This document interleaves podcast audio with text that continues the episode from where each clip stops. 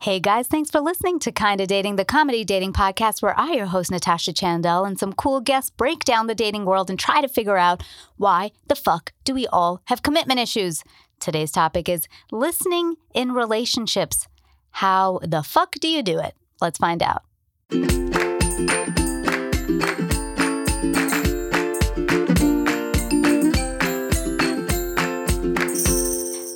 Hello, friends. I'm Natasha Chandel. You're listening to Kinda Dating. If you like today's episode, please remember to subscribe to the podcast wherever you get it and leave us a five star rating or review. You know what else you could do? Tell a friend, tell two, post about it on social media. Do all the fun things, guys. Um, we are also on social media, so you can follow us. We're at Kinda Dating across the board. I am at Natasha Chandel on Instagram. Natasha Chandel official on Facebook, Natasha underscore Chandel on Twitter. I'm very opinionated there. Please don't hold anything I say against me. Um, I want to introduce our guest. She's our friend already. She's calling in from Germany. She's an amazing psychotherapist and founder, director of Sidewalk Talk, a global street listening nonprofit. Welcome back, Traci Ruble. Yes. How's it going, girl? It's been a while. Yeah, it's been a long time. no, it's going great. How are you doing? I'm wonderful. It's been a long day because you know people don't know that we we record multiple episodes at once. So uh, this is I'm I'm going on the we're going on our third hour I think now. So you know, but it's all it's all worth it. We love it. Um, but we're having so much fun that that we're excited, right, yes, Natasha? Exactly. Um, this yeah. episode is fun and interesting and also what you and I have to do a lot more right now because we are not in front of each other. So uh, whenever it's phoners, I also have to be very conscious to sorry. shut up and listen. That was a very funny. That was very funny, funny shorthand. Phoners. Yeah, phoners. That's what we call it okay. in, the, in the media world. We're like, hey, uh, okay. we're gonna have a phoner tomorrow. well, I'm I'm happy to be your phoner. Yes, thank you. um, so you know, we're talking about listening. I yeah. will admit that being the youngest in my family, always being the shortest in class, I've always been a petite, mm. small person. Um, I'm going to say that one more time. I have been, because we had a little thing. Um, I have to admit that as uh, the youngest in my family, uh, the shortest person in my classes, um, as a very petite person, um, and sort of young looking, which I, yeah, I obviously am, but I'm just saying I also look it. Um, I've always had to like fight to be heard. Uh, and it's one of the reasons mm. I also think I came up with sort of a big personality was because of that. And I think mm. the most annoying thing anybody can do to me is like not listen. Um, mm. And it triggers all kinds of like, it's like the Hulk in me comes out. Um, yeah. So I, I, I mean, let's just start from the top. So, because listening is very important in relationships, um, and we do a lot of talking, myself included, mm-hmm. and not a lot of listening. Mm-hmm. So, why is that? Well, some of it's cultural, right? I mean, we want there's kind of this clamoring. We want to be heard, right? So we don't necessarily think that somebody's got to be doing the listening.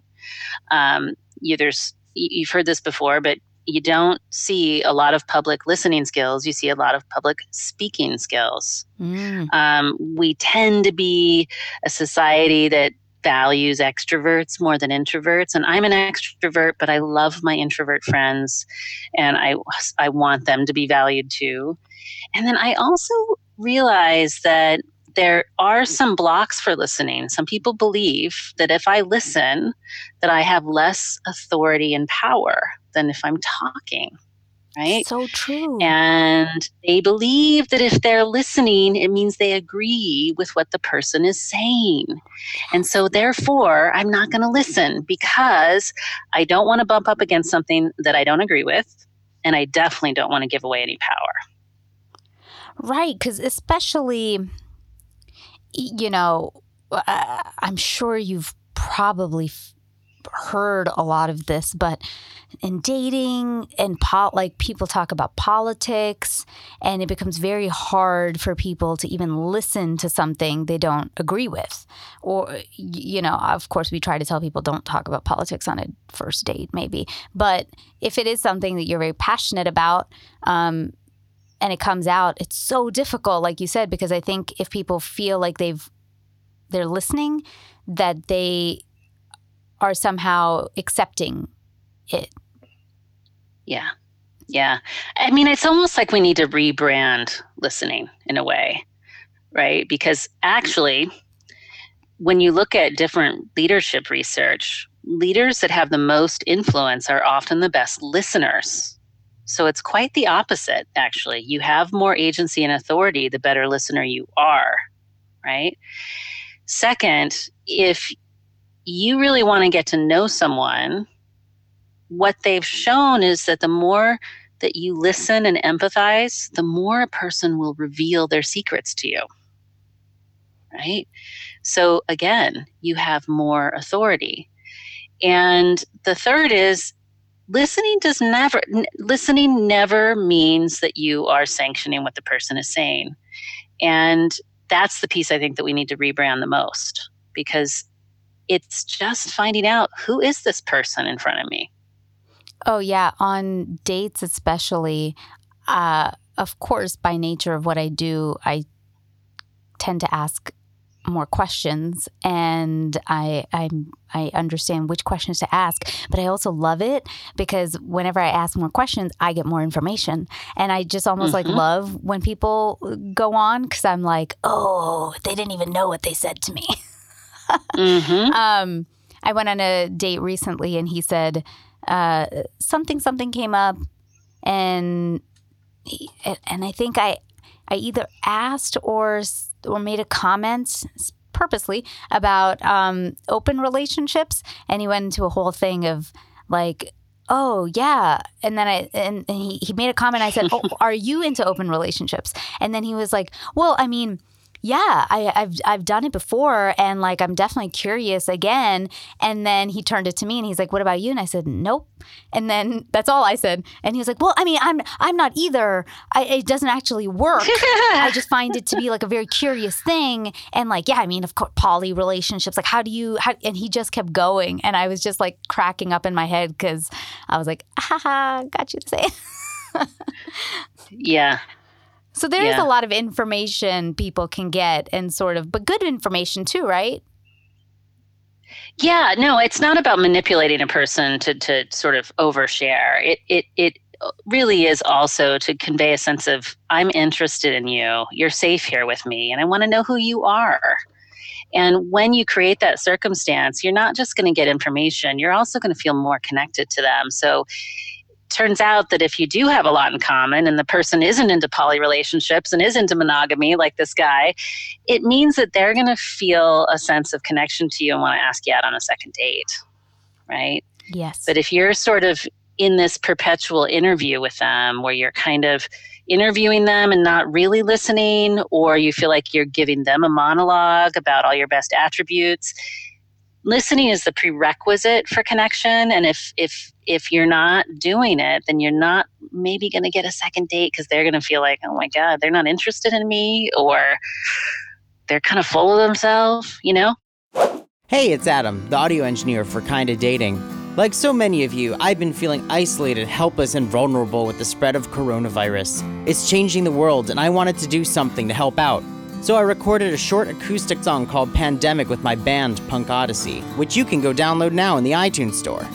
This is a fundraiser track to aid the fight against COVID 19, so half of all proceeds will be donated to Direct Relief, who have been helping supply our front lines with protective masks, gloves, and isolation gowns. Search the iTunes Store for my new song Pandemic by Punk Odyssey. You'll get some rock, and it's for a great cause. Everyone stay safe, and now back to the show.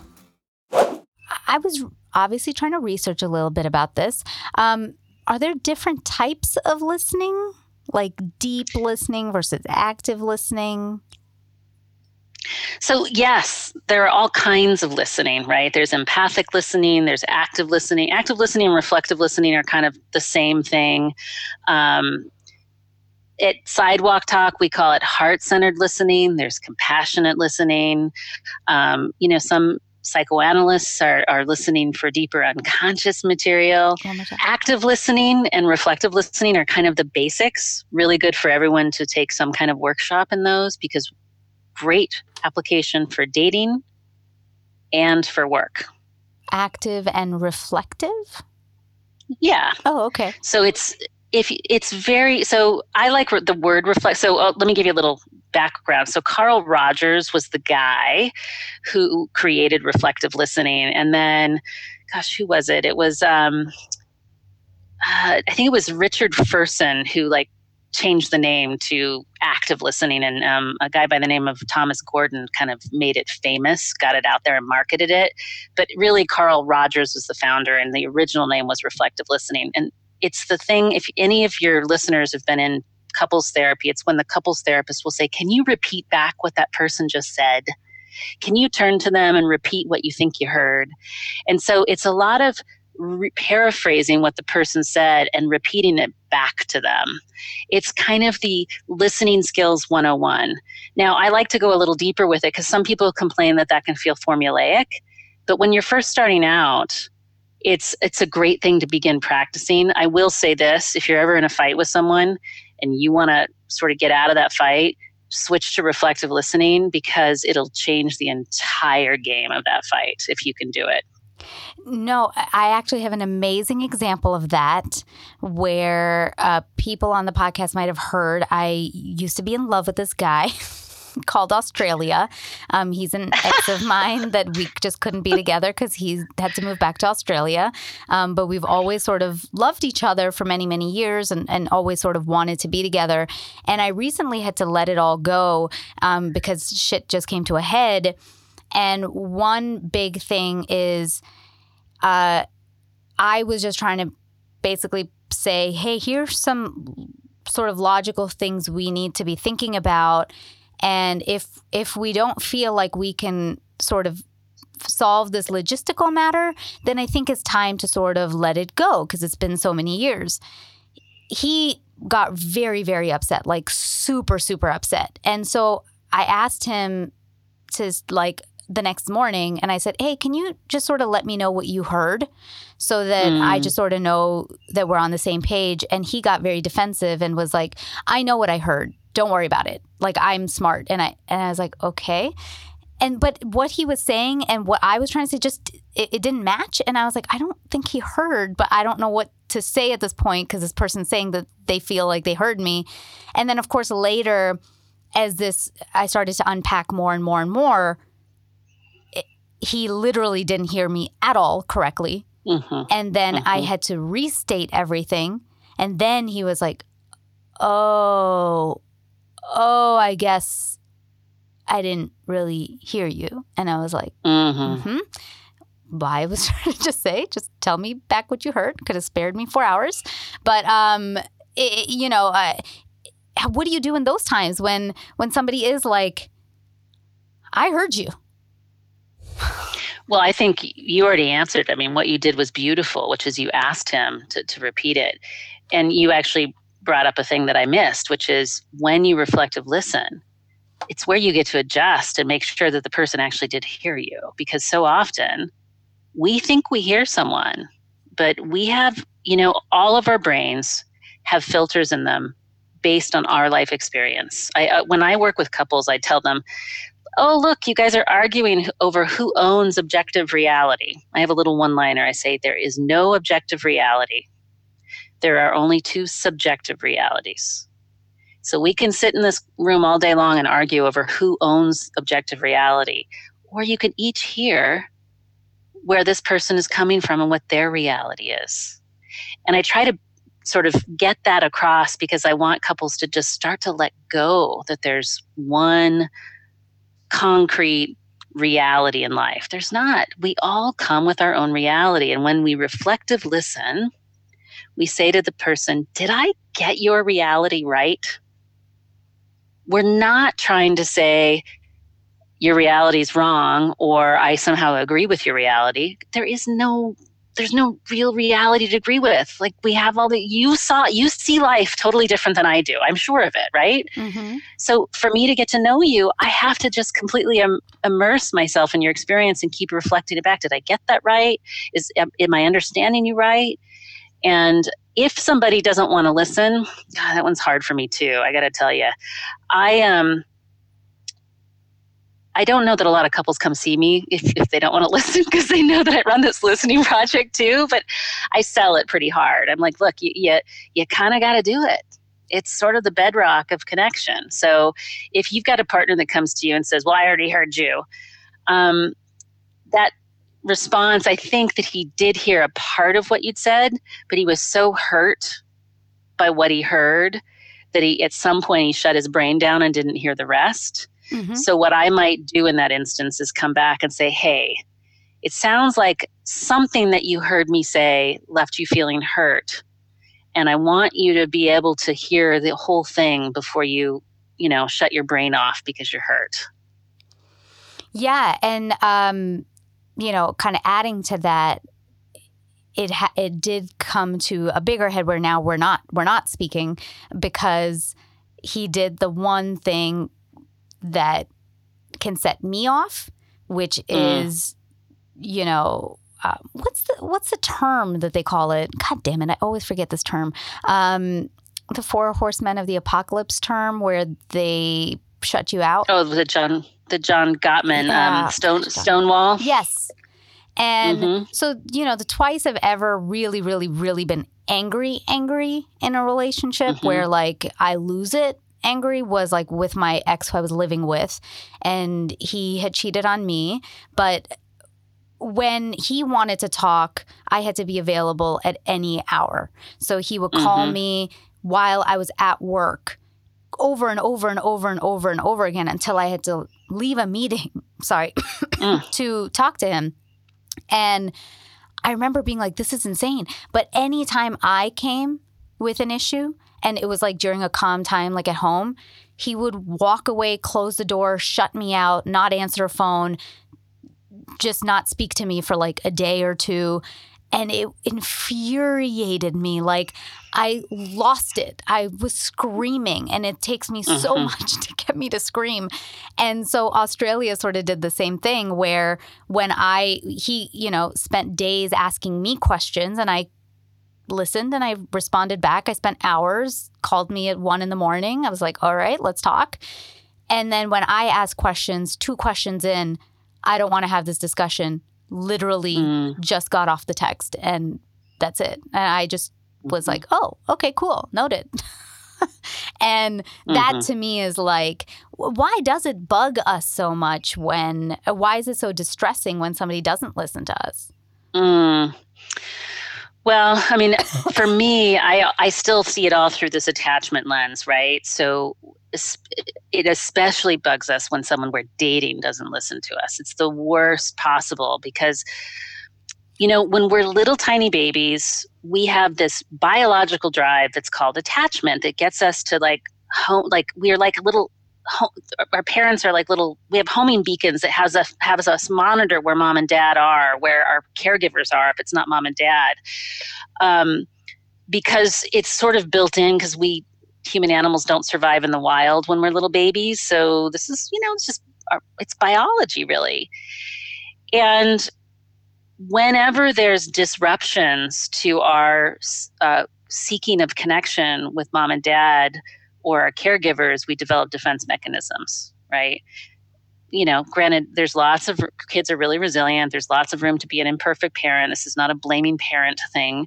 Um, but if there's something that happens repeatedly over time, we develop these defense mechanisms. Um, but what we found is that in romantic relationships, those same attachment drives light back up in our brain. So that you mm-hmm. know how you're seeking your caregivers and where are you? Where are you? You've got to stay close enough to me. We do the same thing with romantic partners, and it's completely biological. Mm. If we have any injuries around attachment, we also act those injuries out with romantic partners. I have so many couples come in and they tell me, why do I do this with my romantic partner and I don't do this with anyone else? I'm like, well, that's because of this biological thing that we do called attach. It's not just psychological, it's in your nervous system too. Sounds like both these guys had a, a an avoidance streak, right? Which mm-hmm. meant that they weren't able to tolerate any of the vulnerability that you might bring to them not just because it was your vulnerability, but I suspect they were imagining that they were going. So either they were avoiding or they were anxious. They were either avoiding because it was too much for them, or they were anxious and they were afraid you were going to leave them and they didn't want to hear what you had to say because you're going to abandon them. Yeah, I I uh, definitely think it was probably the latter of of the two, okay. but also just yeah, some people f- feel like if if you sort of bring attention to the problems that they feel they are the problem. And I've always been like, you're not the problem. I'm just saying there is a problem. it doesn't mean you are That's the problem. Right. It's just there's a problem. Yeah. But you can't fix a problem if you're not going to talk about it. That's about right. it. And just makes the problem worse because then I see you as the problem.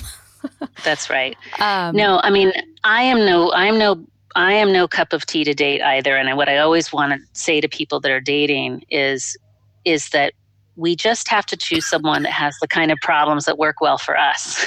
yeah. Because we've all got them, right? And ultimately, if you enter into some kind of long term relationship with someone, your goal is going to be not to eradicate all the problems. I tell couples when they come to see me, that's not possible. I do shit now in my relationship that I'm going to be doing until I go to the dirt. I'm not perfect. And there are just some things that aren't going to change about me, right? But what we want to do is figure out what our blueprint is, what the feedback loop is that we tend to get caught in and have the skills to get out of it over and over a hundred times in a relationship, a thousand times, right? It's normal. So it would have been really cool if this guy, if Australia had mm-hmm. said, you know, after he kind of like avoided, had come back to you and said, you know what? I realized that I shut you down and that I noticed that when it, so then he tracks the pattern. I noticed that when you tried to talk to me about your feelings, I did this thing where I assume it's going to be something bad. And then I get anxious that you're going to leave. And instead of telling you that, I just blow up at you and then shut down and then you go, "Oh, honey, thanks for saying that." Right? That's how a couple does it. Yeah, I was waiting for it. You don't have you don't ever get over it. You just kind of are constantly repairing and catching yourself in the things that you don't do. I mean, obviously, if it's all fights and all repairs, then that's not good. But totally. but you're gonna have some for sure. And so that's why listening when someone doesn't listen to us, it's lighting up all that attachment stuff. Mm. And it's biologically wired in. It's not in just our psychology, it's in our nervous system. It's part of our animal brain. Like we are designed to seek out that romantic partner and we want their facial expression and their listening coming back at us. Otherwise, we're going to have a biological response to that. Yeah, that's a great point. I mean, how uh, do you have any tips on how people can be better listeners, especially when you're in a conversation that you might not agree with like how do you stop yourself from shouting back in between or you know answering point by point? Like hey stop. This is what i think. Okay now go. Yeah. point two. How do you do that? Yeah. Well you know so at sidewalk talk the the listening project that i that i run we actually came up with something that was different. There's there's so much out there about active listening and i actually wanted to get to that I wanted to get, create a model that sort of addressed what happens, how do you keep listening when you're really worked up? And so we developed a model called HEAR. And it stands for honor, embody, assumptions check, and then reflect. Okay. Mm. And honor is very much like getting yourself into a Zen place, right? You think of mindfulness. So this person says, I just voted for this person. And it's like this person that you can't stand, right? You're going to come with an intention, though, to honor who this person is, what they believe, and why they believe it. And what we have found is that when you show up with that energy, you actually invite the most honorable parts of that person to come forward. Mm-hmm. But if mm. you're going to jump down their throat for everything that that I mean certainly there are some things I mean if somebody's racist I don't know. I might have a harder time, Yeah, right? yeah. Hanging out, right? There are lines in the sand. So I don't want to invite anyone to be a Pollyanna here, but I do believe that outside of some lines in the sand that you already know to be true for yourself, that if we can get in that sort of Zen intentional place of honoring this person no matter what, it'll calm us down in the moment. The second is we talk about embodying yourself. Okay, so uh, the reason is everybody forgets that our nervous systems are always operating. We've got a heart rate, we've got this vagal nervous vagal nerve that runs from our brainstem all the way down into the soft tissues of our organs. And it's scanning. It's using what's called proprioception scanning. Am i connected here? Am i safe here?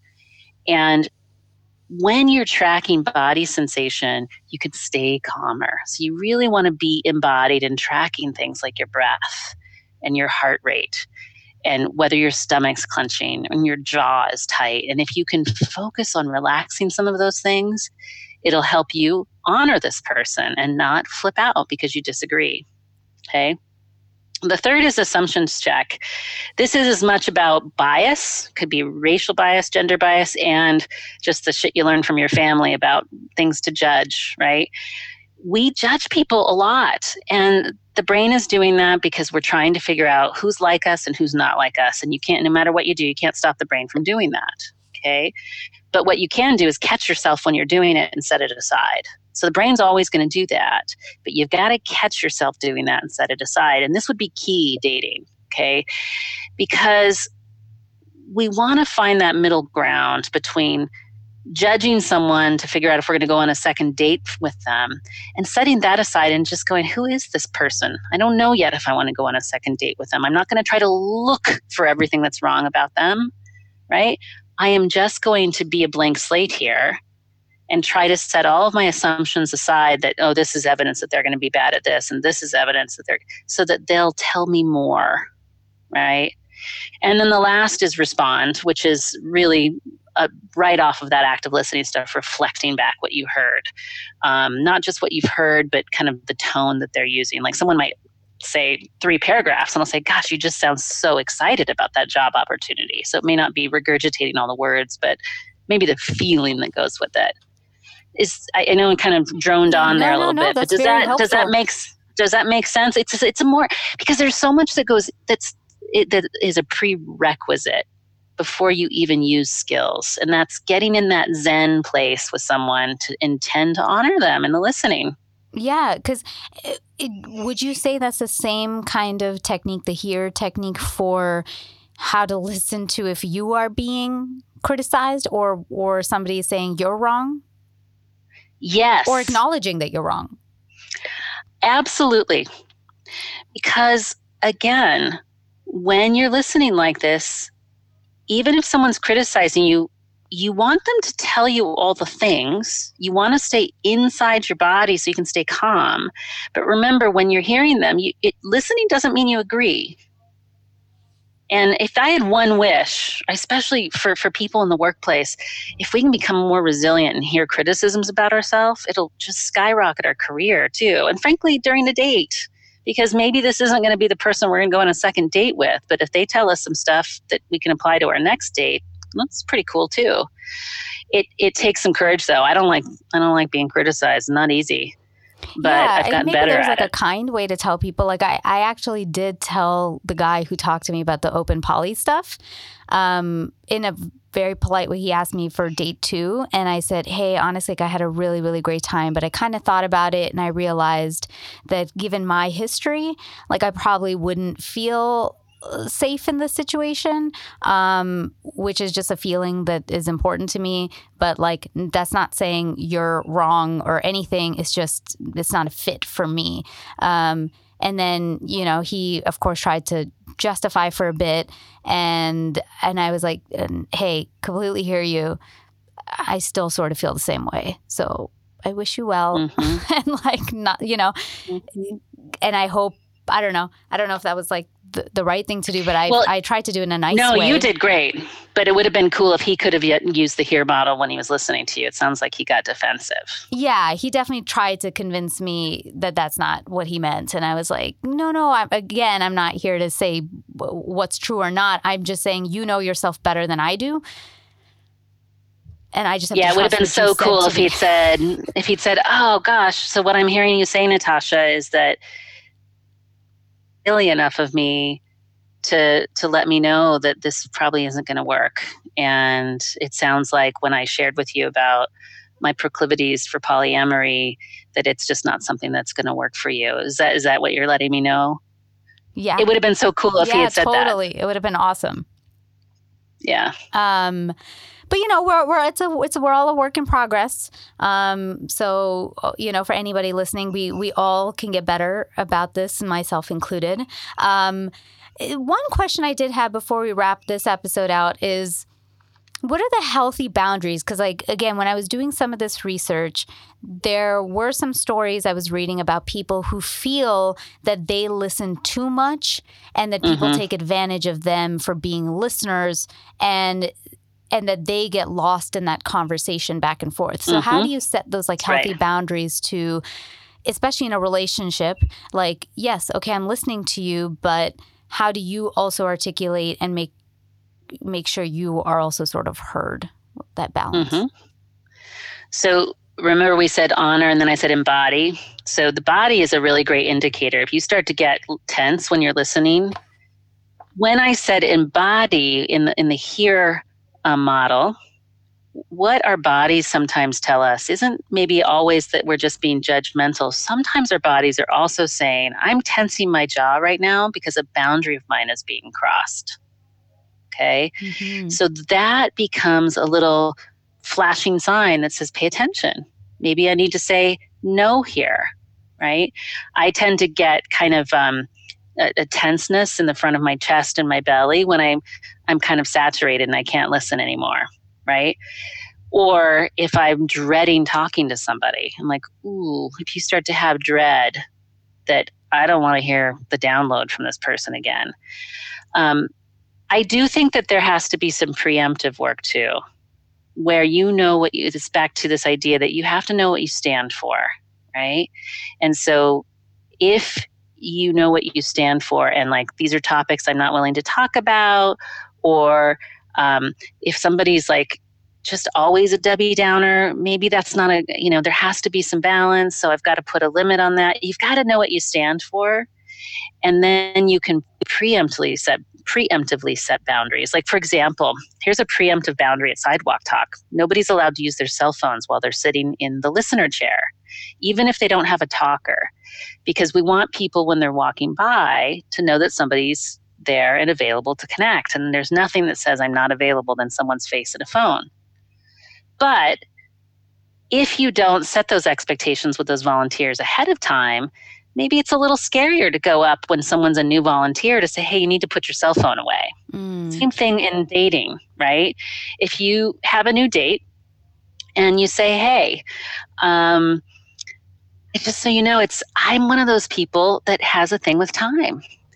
And maybe it's the opposite of what you think I'm going to say. I tend to be late. And I've tried to change this about myself, but I want to let you know so that you don't feel pissed if I'm late. And I'm going to try not to be. It's got to own it. That's Yeah. actually a kind of different kind of boundary, but it's still letting the person know.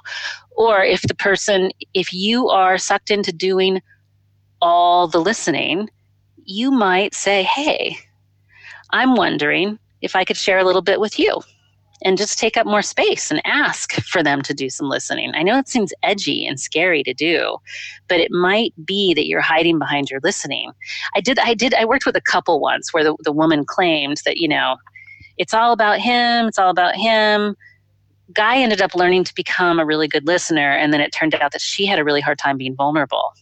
Mm. So she was hiding behind this whole he takes up all the space. He learned to sit back and listen, and then she was terrified to be vulnerable. So it's, always so interesting what's going on there. But boundaries are um, such an important part of loving someone. I love this idea that good boundaries lead to good connection because otherwise you're just like a big marsh you're just like a big marshmallow. There's no like there there, you know?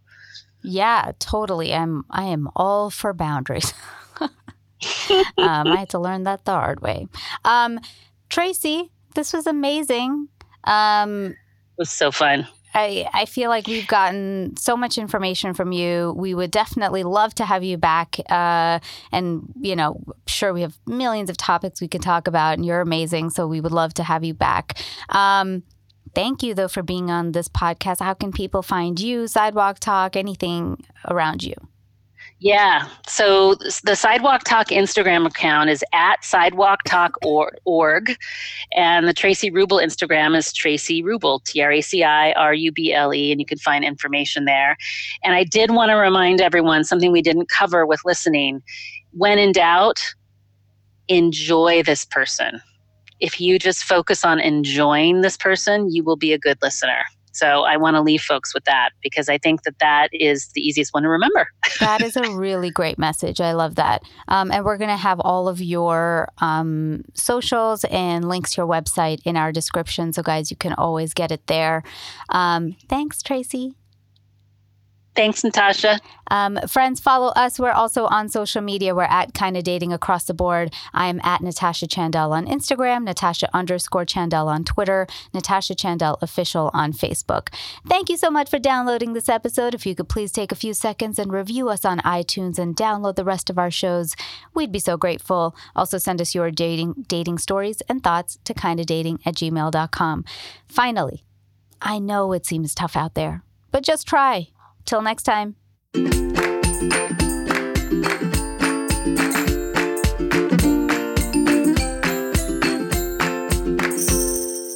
Kinda Dating is created, produced, and hosted by myself, Natasha Chandel. Aisha Holden is my co host. Our producer is Adam Pineless, and our intern is Karina Uribe. The opening music is composed by Joe Lorenzetti, and our logo and graphics are by Jenna Yannick and K. Daniel Ellis.